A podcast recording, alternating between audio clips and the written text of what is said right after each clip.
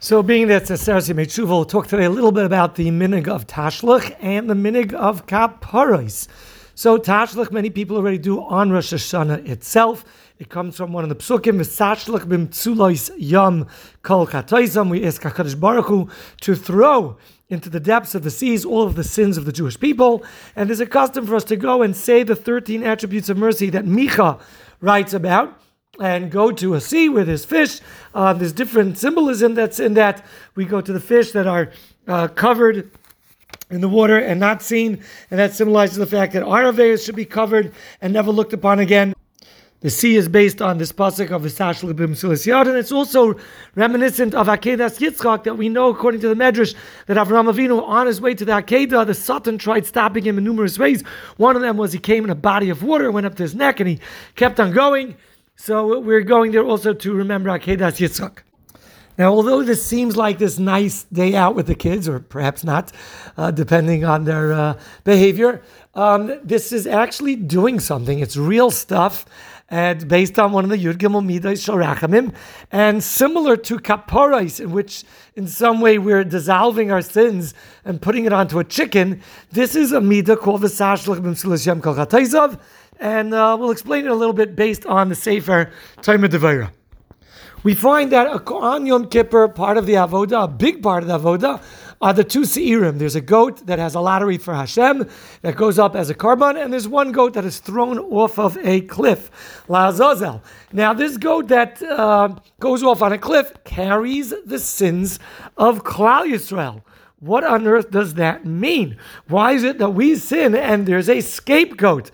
The pasuk says, "V'nasa hasoir alav es kol el eretz gezerah." The goat carries the sins. As a matter of fact, it would be sent together with an ish iti, someone that was already designated for death because there was so much tuma, uh, impure spirit associated with that goat, that the person that would go with it was known to die in the coming years. So they would select somebody who, anyway, was quite unhealthy and on death row, so that uh, we didn't have a regular person, healthy person dying.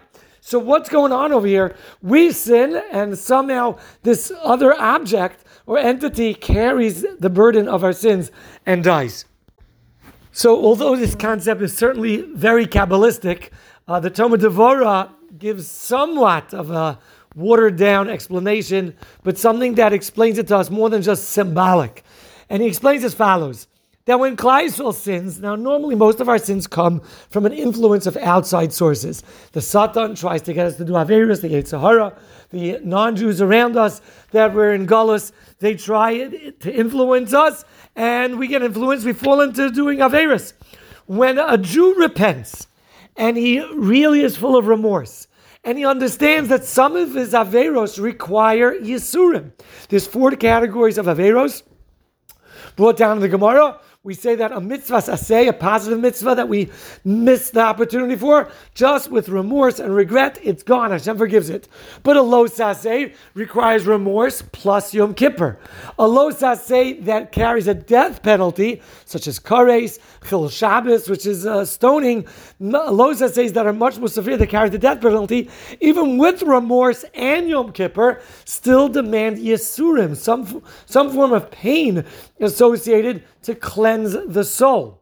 And therefore, when a yid does tshuva and he's full of remorse and he willingly, lovingly recognizes that he deserves yisurim, he deserves pain, and he accepts the pain upon himself, what he's asking HaKadosh Baruch Hu for is, I understand I deserve a punishment, I understand I deserve some sort of yisurim, but please let it be light, let it be divided throughout the year. It shouldn't come in one big, huge calamity. And let it be Yisurim that will not disturb me from my ser- service of you. It shouldn't cause Bittul Torah. It should be Yisurim Shel Ahava. This is what we accept upon us when we do Kaparos and we do Tashlich. And when a person is full of remorse, and Hashem is willing to forgive him, but he needs some cleansing. The beginning of that cleansing process is the fact that he gives up some of his funds, some of his money, some of his bread, some of his money that goes into a chicken and it gets given to charity, it goes to tzedakah. And when the Satan, the Mekatreg, demands that that Yisurim, it falls upon the immediate thing in the vicinity when we're accepting that tshuva upon ourselves. So on Yom Kippur, it falls upon the Sa'ir HaMishtaleach, by the Kaparos, it falls upon the chicken, by Tashlich, we're giving our bread to the fish. All of these things are a very small enactment of Midas Hadin, accepting some Yisurim, a loss of funds, a loss of money, effort, whatever it is, and that acceptance of Yisurim begins the cleansing process for ourselves.